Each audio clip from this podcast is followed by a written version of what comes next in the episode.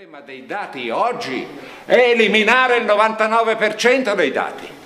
non eliminarli a scatola chiusa, guardarli uno per uno e vaffanculo, vaffanculo, vaffanculo. Evviva! Il maestro aveva disputato la partita come se stesse realizzando un'opera d'arte, un dipinto perfetto, che era stato imbrattato d'inchiostro proprio nel momento di massima tensione creativa. Il sovrapporsi dei bianchi e dei neri rispecchia intenti e modi della creazione artistica, in un fluire melodioso dell'animo come nella musica. E basta una sola nota fuori posto, un'improvvisazione eccentrica del secondo elemento del duetto, a guastare l'armonia. Errori e caduti di stile dell'avversario sanciscono la distribuzione della partita come un'opera d'arte. Questo è tratto dal maestro di Go di Kawabata, che consiglio a tutti di leggere e introduce il tema di cui voglio accennare oggi, che parte dal Go e analizza quello che sono le evoluzioni dell'intelligenza artificiale in relazione a quelli che sono i dati e l'approccio alla conoscenza, ovvero lo spunto mi è nato da uh, un articolo che ho letto sull'ultimo uomo, ultimouomo.com, del 22, quindi di ieri, che si intitola L'intelligenza artificiale ha vinto e riflette appunto su quelle che sono state le evoluzioni del eh, software eh, sviluppato, anzi del mo- modello e del software di intelligenza artificiale sviluppato da Deep, DeepMind, che è eh, una, una spin-off, un dipartimento di Google che studia appunto l'evoluzione della, anzi che realizza eh, modelli di intelligenza artificiale. Nel 2015 realizzarono AlphaGo, che era una intelligenza artificiale che venne impiegata eh, contro Fan Hui, che era il campione europeo all'epoca, nel 2015, di Go. Il Go è un gioco che sembra più vicino alla dama, ma allo stesso tempo è più vicino agli scacchi. Ha delle regole relativamente semplici, nel senso che si basa sul fatto della distribuzione su una scacchiera eh, di eh, sass- sassolini, di, di, di, di, pedine piccoline, eh, bianche e nere. A differenza degli scacchi e della dama, invece di eh, apporle all'interno delle caselle, si pongono nelle intersezioni delle caselle e lo scopo principalmente è quello di occupare la maggiore porzione di eh, territorio di, della scacchiera, eh, bloccando e circondando le, uh,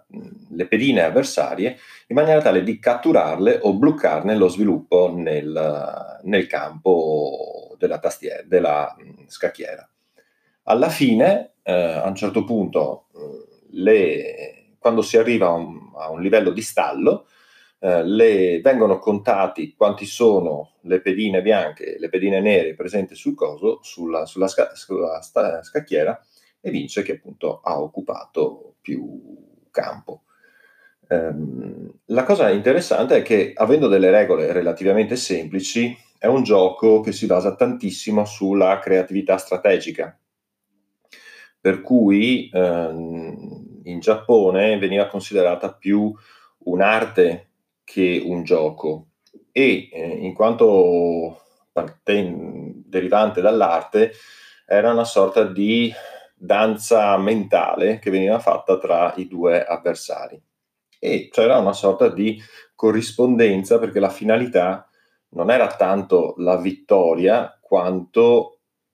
il superamento in ambito di strategia e di tattica dell'avversario. La cosa interessante è che appunto già nel 2015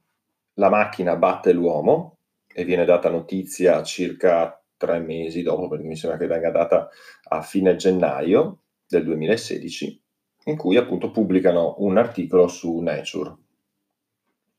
Quello che ha reso famoso AlphaGo è che nel 2016, quindi due mesi dopo, eh, sfidarono il uh, giocatore Lee Sedol, che era il, uno dei più forti giocatori al mondo, se non forse il più forte anche nella storia, perché da quando c'è diciamo, un approccio agonistico al Go, perché eh, è in sostanza un, è stato un ragazzo prodigio, un bambino prodigio, già a 13 anni mi sembra che vincesse tantissimo. L'articolo di Ultimo Uomo racconta la serie di cinque partite che si è svolta tra a metà marzo del 2016, in cui in sostanza ehm, il, il, computer eh, AlphaGo era già in vantaggio di tre partite. Quindi in sostanza mh, l'uomo aveva già perso, ma nei momenti di tensione, mi sembra sulla quarta partita, alle famose mosse 37 e 71, se non ricordo male, praticamente alla 37 il computer AlphaGo fa una mossa che di fatto non ha senso. E la cosa incredibile è che questa mossa insensata la svolge nel momento in cui le possibilità di vittoria dell'uomo erano pari al 0,0001% e non si capisce perché. A quel punto Lee Sedol decide di fare, prendersi una pausa dopo che rimane 10 minuti a fissare la, la scacchiera e si prende una pausa, va a fumarsi la sigaretta si vedono queste cose anche nel, nel documentario AlphaGo che fino a poco tempo fa era su Netflix. Si fuma una sigaretta, torna e comincia a fare delle mosse per cercare di decriptare in sostanza il motivo del perché aveva fatto quella mossa, la, la cosiddetta mossa 37. E procedono, procedono, procedono fino a che non si arriva alla cosiddetta mossa, mi sembra da 71, adesso 78 mi sembra, in cui di fatto il uh, Lee Sedol riesce a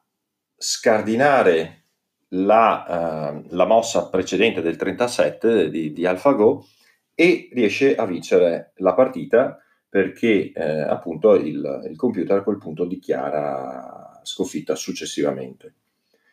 La cosa interessante è che Doll alla fine della partita dichiara che lui era grato alla, all'intelligenza artificiale perché l'aveva spinto a ehm, compiere un, un'analisi e una, un approccio creativo che altrimenti non sarebbe mai arrivato a compiere però successivamente dice anche che si, da lì a poco si sarebbe ritirato dal Go perché aveva già ottenuto tutto quello che voleva ottenere dal gioco del Go. La cosa interessante è che in sostanza si arriva a che la, eh, l'intelligenza artificiale è sì un avversario, ma diventa uno sprone per l'uomo per esplorare altri livelli di, compet- di mh, creatività e di correlazione tra i livelli di informazione che gli arrivano. Su che cosa che principalmente vince l'intelligenza artificiale? Che eh, il tempo dell'uomo è finito. Il tempo dell'intelligenza artificiale è espandibile, ovvero successivamente hanno sviluppato un'evoluzione di AlphaGo, quelli di DeepMind, che mi sembra che si chiamasse Alpha Zero, che elaborava e apprendeva non più su quello che erano i vari modelli di intelligenza, cioè inizialmente AlphaGo si basava su tre tipi di gioco, anzi di, di, di funzioni. È la policy network, che è la funzione che studia eh, le partite, tantissime partite di giocatori di Go per imitarli e analizzarne gli errori. Dopo c'è il value net in cui il, il, l'intelligenza artificiale legge le posizioni dell'avversario e le valuta ogni volta in ambito di probabilità per calcolare dalla mossa dell'avversario che probabilità ha l'avversario di arrivare alla vittoria e come loro e come AlphaGo riusciva a eh, bloccare questa eh, possibilità di vittoria. E infine c'è la cosiddetta tree search, cioè l'analisi e la ricerca di una finestra eh, nello sviluppo della partita nel quale i primi due elementi riescono a maturare la posizione di vittoria, la condizione di vittoria. Quindi Nella tree search mette, combina la policy network e la, value, la value net per ottenere la vittoria una, eh, nell'avanzamento della partita. Successivamente invece Alpha 0 sviluppa un'intelligenza artificiale che gioca costantemente contro se stesso e nel giocare contro se stesso apprende costantemente degli errori, ma ha sviluppato dei tempi di allenamento che erano pari a quelli a 200 anni di un uomo. Quindi riesce a espandere il, lo spazio all'interno, il tempo, il, lo spazio temporale nel quale una persona compie determinate attività, che possono essere di pensiero o attività manuali. Questo significa che nel momento in cui i dati combinati a un processamento artificiale possono espandere a propria volta il tempo delle persone. Il punto di tutta questa chiacchierata per introdurre a questo discorso consiste proprio nell'uso che fanno le, queste persone e nell'uso che fanno le persone della conoscenza acquisita dall'intelligenza artificiale. Perché è vero che i dati vengono trattati dagli umani, ma gli umani per trattarli hanno bisogno di comprimere il loro spazio temporale attraverso le macchine. Allora, l'uso che se ne può fare del tempo guadagnato da questa compressione, da questa compressione è fondamentale perché ci può portare a una selezione delle informazioni e attraverso questa selezione delle informazioni si riescono a trovare anche noi nel nostro piccolo quella mossa 78 che ci permette di fare quel salto in avanti in quelle attività che invece magari davamo per scontato. Chiudo con un riferimento che mi appassiona particolarmente, per dire anche quanto passa veloce la tecnologia, che dopo i vari livelli sviluppati da AlphaZero, eccetera, DeepMind ha sviluppato AlphaStar, che mi sta particolarmente a cuore perché è eh, il modello di intelligenza artificiale applicato a StarCraft. Ora, la cosa incredibile è che StarCraft, io me lo ricordo, mi sembra di essere veramente l'anziano reduce, quando con il mio amico Cabe eh, salutavamo all'ultimo dell'anno le varie fidanzatine per andare a giocare con i computer messi uno eh, di fronte all'altro con un cavo LAN e si giocava, ci si sfidava a StarCraft. Penso che fosse il 97, una cosa del genere, 96-97 forse anche prima. E pensare che adesso StarCraft sia ormai da molti anni uno degli e-sport più consolidati e sul quale addirittura hanno applicato un'intelligenza artificiale per giocare e battere i vari campioni che sviluppano delle, intelligen- de- delle, delle strategie delle tattiche che sono assolutamente disarmanti perché la difficoltà di StarCraft è non solo che si hanno estre- tantissime combinazioni, ma si hanno anche tre tipologie di eh, razze con cui giocare, che ognuna richiede una strategia diversa. Ovviamente si arriva a una specializzazione. La cosa difficile è che la mappa sul quale si gioca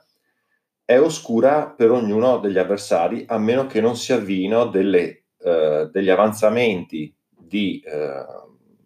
personaggi, di oggetti, per esplorare la mappa e quindi scoprirne quelle che sono le risorse o quelle che sono le zone in cui si sta sviluppando l'avversario. Quindi sarebbe come se eh, giocando a Go o a scacchi la persona contro la quale si gioca avesse la parte della propria tastiera oscura, fino a che noi non gli mandiamo un pedone, una pedina per esplorare cosa sta facendo. Quindi aumenta la complessità a livelli altissimi questo gioco è nato come un intrattenimento, come di fatto sono nati tutti i giochi che noi adesso guardiamo alla TV. La cosa interessante è che tutta la sfida e tutta la competizione nasce nel momento stesso in cui si mette un fattore competitivo e quantitativo nel gioco. StarCraft era inizialmente una sfida contro il computer e ci si divertiva a vedere come si reagiva e soprattutto a fare la campagna e vedere cosa succedeva. Dopodiché si è cominciato a sfidare e adesso è diventato un gioco a tutti i livelli, a tutti gli effetti. Ed è entrato in campo l'agonismo. L'agonismo in cui l'obiettivo è ovviamente vincere il maggior numero di partite nella maggiore velocità contro il più alto numero di avversari. Se vogliamo, sotto un certo aspetto, AlphaGo aveva portato Lee Sendall a rivedere quello che era lo stesso approccio al gioco, in cui, arrivato a un certo punto, l'agonismo sfuma perché la complessità quasi si scioglie grazie a quell'espansione temporale che può essere data dalla macchina. Ovviamente è principalmente per i giochi in cui l'elemento cognitivo è schiacciante rispetto all'elemento fisico. Quindi dubito che questo tipo di approccio potrà esserci nel calcio o nel basket o in qualsiasi altro sport che prevede un impegno a tutti gli effetti fisico. Ma dal punto di vista intellettuale, forse l'intelligenza artificiale, combinata con i dati, potrà darci anche un, un sollievo a quell'ansia invece che a tutti gli effetti attanaglia tutti gli approcci che riguardano la nostra vita, dal business alla nostra costante ricerca della performance. Alla prossima e grazie del tempo se mi avete ascoltato.